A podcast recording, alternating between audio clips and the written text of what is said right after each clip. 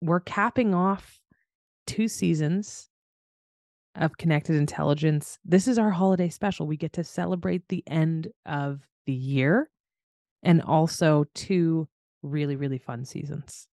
So, welcome. We're going to go through some of our favorite clips, our favorite moments, do a little behind the scenes of behind the scenes. Yeah, please enjoy our holiday special. Sonia, I'm really disappointed that I haven't gotten to see you dressed up as Santa Claus this year.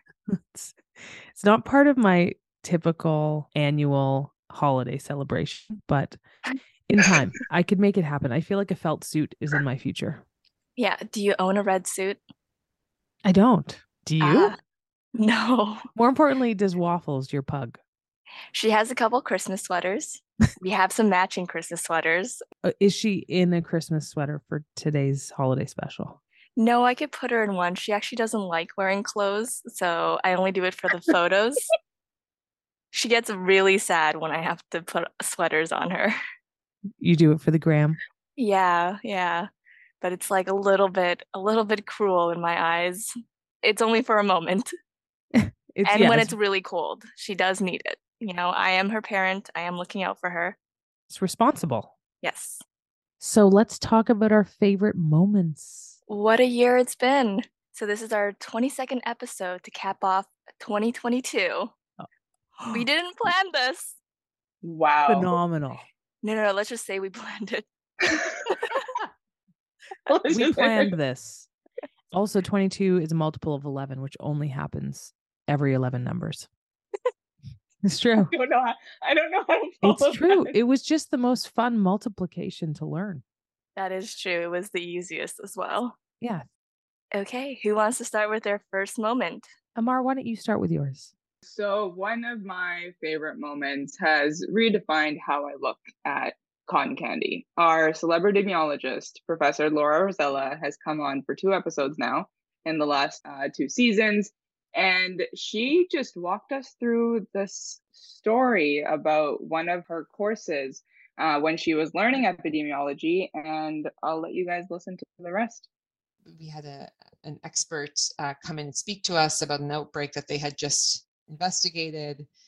And they were talking about, you know, really pretty severe outbreak affected children many people that went to this petting zoo were infected. Oh no. And they went to figure out, you know, what's the source of this? How can we, you know, ep- epidemiology is all about trying to get to the transmission, right? Like where is the transmission occurring? And they realized that the cotton candy machine was right next to the place where I think they were petting goats, if I remember. Oh no. So, you know, like your hand is petting the goat and then your hand is going to the cotton candy machine and then you were eating the cotton candy. Okay. I mean not days after we recorded that did i see a hot dog stand at the edge of a petting zoo. I'm not even kidding you. Did you warn them? And i just thought there's open ketchup and relish you know now i know and you can't unsee it once you see it. And hot dogs are a hand food I don't think I've ever eaten hot dogs with a knife and fork. so, on a little bit more of a heartfelt note, um, I know the past couple years have been very hard for everybody with the pandemic. And calling back from Catherine Luelo's episode, and at the time, she was chief information officer of Air Canada. And when she was just talking about what it was like for all the employees to be going through the mass layoffs and just the selflessness that she got to see. So let's listen to the clip. Was the biggest leadership challenge I've ever had. And it taught me one simple thing you just have to show up. You have to show up, you have to be vulnerable, and you have to be honest as hard as that is. And sometimes the hard thing was we are going to need to reduce. We are, and it's going to be this date, and this is what it's going to look like. And we're going to try to do it in a way. And we had people on the team put their hand up and say, furlough me, because I don't want you to furlough one of my colleagues. They can't afford it. It feels like a long time ago, but it wasn't a long time ago. Mm-hmm. And I think Catherine really captured the spirit of that time when there was so much uncertainty and we were all trying to figure it out. And isn't it incredible the way she described her team coming together and supporting each other? And I feel like we saw that all around in all of our communities. Mm-hmm. All right, Sonia, one of your moments. Okay. Music, leadership. What do they have in common? According to Dan DeBow, he taught us a lot about how you can think about bringing together a collection of people and learning how to work together and make space for each other. And he had a really amazing analogy of that. When I think about how to create harmony, I now think a lot about the example he gave us. So let's play that. What I realized is that great musicians don't try and um, compete, mm-hmm. they try and complement. And so you can see that in teams too. Like, are you trying to be the smartest person in the room? Is that person trying to be the smartest or like make everybody? But like the real OGs, the people who are amazing, is the guitar player who I know can shred everyone's face, but they're just sitting back playing a rhythm uh, uh, figure because that will keep the time together. That will keep the song going well. Everyone will know what to play. And the new guy or the new gal who comes in, let them shine and have their moment. So, like those kind of generosity of moments where you get there are really important. Right. I just loved what he said because when you're listening to music as an audience member, you care about the whole song. You don't care about the individual parts. And that's for most things in life. When you have a company, when you have a product, it's about the whole. Yeah. And the whole idea that the best musicians in the world intentionally sort of hang back to create space for everybody else to shine and take their turn. Great analogy. So I feel like this whole this whole concept of like creating the harmony and and working together and creating moments um i really loved one of our uh other guests this season professor tiziana Casciaro. she's written a book power for all and she actually talks really interestingly and explains this concept so well and it's basically about an uber misconception when it comes to power and it relates exactly to what you both just said about you know sort of working together in a team and we can play that clip the uber misconception, so to speak, is that power is a zero sum game. That is the problem. That I think that if I give you more power, I automatically lose power. And that is not how power works because power is, again, in a relationship. So, yes, you can have power over me, meaning all of a sudden I recognize that Sonia has a resource that I really would like and I cannot get easily elsewhere. So you have this influence. But that doesn't mean that I don't have influence over you. I can still have power over you. It's still working. It's a mutual dependence, right? That operates. A song is not typically all drums or all guitar or all piano or all violin, right? That it's like that blend all together. And then she talked a lot about the concept of interdependence. And that has really stuck with me. What about you, Elizabeth? Yeah, I think just having the concept that power isn't this finite resource where if somebody else is empowered, it doesn't take away from yourself. You're just both working together a lot better. And that it's all relational. Yeah. Good one, Amar. Thank you. On that note, that power concept was so cool. And I love it when a concept is just explained well to me.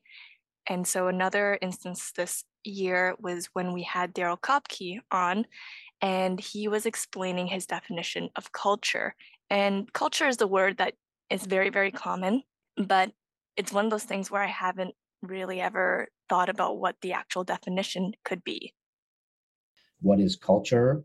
Think about it like this culture is the aggregate sum of all the conversations happening in a company if those conversations are toxic or passive aggressive or blaming or uh, then that's your culture. If if your conversations as a group is about performance management kpis goal setting then that's your culture. Uh, if your conversations are non-existent because people aren't willing to have that relationship of, of, of trust and, and, and vulnerability then that's your culture right? You can extend this description to your family, to your sports teams, to your your work groups, right? And just step back and go, what's my culture of my family? Well, everyone's toxic with each other. That's my culture. I think what I found was super insightful is that culture boils down to just the conversations that you're having. And so you're controlling the culture that you're in constantly of how you communicate with other people. And he also made the point that if you're not talking, that doesn't mean there's no culture. There's still a culture. It's a culture of not talking. Right. yes. So he communicated that so, so amazingly well. So the last two clips have been Tatiana talking about power in relationship, and then Daryl talking about culture and the aggregate sum of the conversations you're having, which conversations, of course, happening in relationship. Then we had our first ever married couple and business partner couple on the podcast, Eva and Alan Lau. I just learned so much. So let's roll that clip. So for any relationship you know for those audience eh, right now whether you are trying to find a co-founder or you are building a business uh, trying to hire your executive team members remember what makes it a different conversation is your integrity and how trusting you are as a person. Those two goes hand in hand and it will not be any good relationship if you in you know if you're missing one or the other. So i would say yes maintain your integrity and build trust with the people around you that was such a feel good moment in a very feel good episode just the consistency of their value system and it goes to show why they've been so successful in in the work that both alan and eva have done so, because it was so feel good and because this is a holiday special, can I please ask about your favorite holiday movie? Home Alone. There's no other holiday movie. Okay, well, there are others. It's Elf. It's Elf. Okay, so mine is a battle between Elf and the Polar Express. I know the Polar Express is not a popular choice. The Polar Express, they hadn't fully nailed the 3D animation at that point. Like everyone still looked like a character in The Sims. yes, I know. But the concept is just so like if you hear the jingle bells, like you believe in Santa. It's so I don't know. It was it was heartwarming and also the hot chocolate scene in the train. Favorite moment. 100%. But Elf after that movie, me and my friends tried maple syrup on spaghetti, and let me tell you, it is terrible. Good for you for trying that because I already knew that. After Home Alone, I've tried many plain cheese pizzas just for me, and they were fantastic. I thought you were going to say I've tried many booby traps. Oh, Since we're talking about all of these great comedic movies, this brings us to my next favorite moment with three of our guests Professor Ajay Agrawal, Avi Goldfarb and Joshua Gans, and Ajay's concept of the power wheel and how they dealt with this as a team. Would you mind sharing a time when the three of you advanced an idea but ultimately ended up abandoning it? I had come up with this idea called the power wheel. Uh, the idea of it was thinking about what we call in um, economics the residual claimant. So, in other words, when we introduce AI into a, a system, who sort of who benefits and we were and the idea was that you do this analysis at the individual level like the employee level and at the uh, company level and at the the country level and so we pushed this idea and uh, i think it was even in a draft of an article we sent to harvard business review um, and you know we and i and we taught it a couple times and i thought it was great and uh, in the end, I can't remember whether it was Avi or Josh. One of them killed it, and that was the end of the Power Wheel. And I was just looking at the other day, thinking how great it was, and then it and it never made it into the into the book. And Jay doesn't realize, uh, you know, the extent. The reason it went to in the first draft to Harvard Business Review for an article, our bet was they were going to hate it, and so we could help our little coalition of two. Yeah, you heard Ajay's explanation of the power wheel. So I am by far no expert in economics, but it sounded like a really good fleshed out idea. and so I have decided to create what my visual representation of what Ajay's power wheel should look like. So I'm going to share my screen and I would like you two to just describe what it looks like to our viewers. We can do that. And so we'll leave some to the imagination. So what we're looking at is a circle and the circle is a collection of biceps. It's not a circle, it's a wheel, Sonia. It's a wheel, of course. My apologies. And the biceps are actually power. I and they're flexing. That. They're flexing. Right. I was I was really certain that this was going to actually just be a picture of pugs. pugs in a circle. I'm going to send this to Ajay. so one of the other um, guests that we had in this uh, in season two was Christine Tovey, and her entire theme was exploration. And I know we're supposed to have our favorite moments, and they've been really insightful, and they've been from the guests themselves. But this one is from the debrief. So the big thing about Christine is that she loves exploring. She's a scuba diver, and she has always wanted to go to space. I think that's an important lead up to this clip. And also a CTO of a space company. Exactly. so commercial space flight, Elizabeth, you would sign up if you could go. Yes. Sonia, would you? I would need to really understand the conditions on which I'm going. How long am I going for? What kind of supplies do we have? Will there be snacks? Snacks. Yeah. Is there Wi-Fi? I'm kidding. The, you know, I need to I need to just assess the basics. Okay, so you're a maybe. I'm a maybe. I'm I'm a need need to learn more. I still need to learn more. this this specific debrief moment then started a thread between Sonia, myself, and Elizabeth the rest of the season where it would always be option A, yes, option B, no, and option C, it depends. And Sonia would always go, it depends. Need more information. That's a true scientist, right? It depends. Mm-hmm. So, one of my absolute favorite moments of the first two seasons of the podcast is speaking to Mike Serbinis about his journey as an entrepreneur. He's grown so many companies. He's been in deep tech. He's built airfoils and in- invented a bunch of stuff. But when he was talked us through how he was reflecting on whether or not he wanted to start League, which is the company he's now the CEO of, so let's play that. But I remember thinking, what if this is successful quickly, like Kobo was? Would I start again at 45, 44, 47? Would I start again at 50? it's such a big, foreign, scary number that's now all of a sudden very close. And the answer is 100 fucking percent yes. It's uh, it's what I love. It's what I know. I think I'm good at it, and I think it brings and I can bring uh, a ton of um, a ton of impact. He was so enthusiastic about the work he does, and he mm-hmm. talked about it. He talked about it in terms of feeling totally in love with the process and in love with the problem, and fully invested in the company he was building.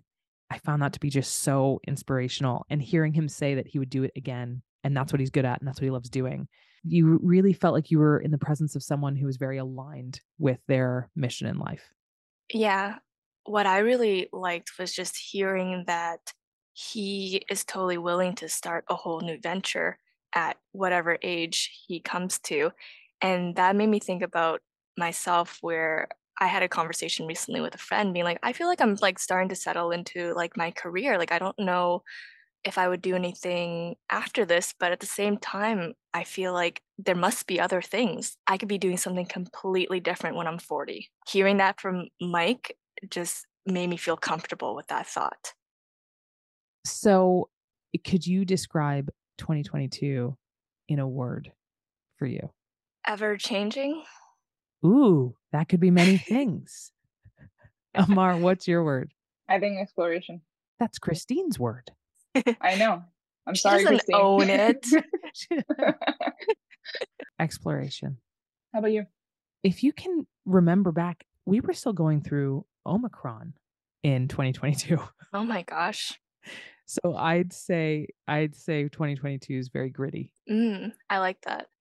One of the most wonderful things about the podcast is that it allows you to reflect. We talked about taking that moment, doing the debriefs, listening back, learning from all these incredible guests. And there's one guest, Seema talked about storytelling. And I asked her if she could tell her life story to date in four words. And hers was just amazing. She came up with it on the spot. Let's play the last clip. Can you tell your life story to now in four words or less? Ooh, that's a very big challenge. Lucky surrounded by love. Such a good answer. oh, mine is so much worse. I don't know. I was going to say worked hard, had fun. Oh, I like that too. like nowhere near as profound. Hey, well, if any listeners remember, mine was pet dogs keep smiling. So is that profound? Maybe. Many more chapters to write, Elizabeth. Many more dogs to pet. Yeah. I was at the dog park yesterday. There were a whole new set of dogs I had never met. Every day is a surprise. Okay, mine was keep on capturing moments. This has been tremendously fun, and we're going to do it all over again in 2023, season three. What, if anything, are you looking forward to for season three? I think more conversations with you guys. How nice. Um, I think the nicest thing this year about feedback from the podcast is people telling us how much they like the debrief. And I remember way back when you wanted to start this podcast, Anya, and you asked me like, "Oh, do you want to help with it?" I said, "Yeah, that sounds really cool. I love editing." And then you asked me, "Do you want to be on it?" And I thought in my head, absolutely not. but here I am, and I look forward to these so much now. So it's just been nice that people actually enjoy these little conversations that we have. I'm excited. Elizabeth stole my answer, but uh, the debriefs are always fun. So I'm excited for more randomness, but I'm also just excited for experimentation. I think every single one of our guests brings something new, um, and we learn something new uh, in those conversations. So I'm just truly looking forward to those. Where will the pod take us next? A huge thank you to our listeners. Thank you for clicking whichever links you click, putting in your AirPods or your headphones or your fancy headphones with a microphone attached and listening and spending time with us. We can't possibly communicate how much we appreciate it. And I can guarantee you, we've got a great lineup starting January 5th. We'll see you there. We leave you now with my favorite version of Jingle Bells. Jingle, jingle.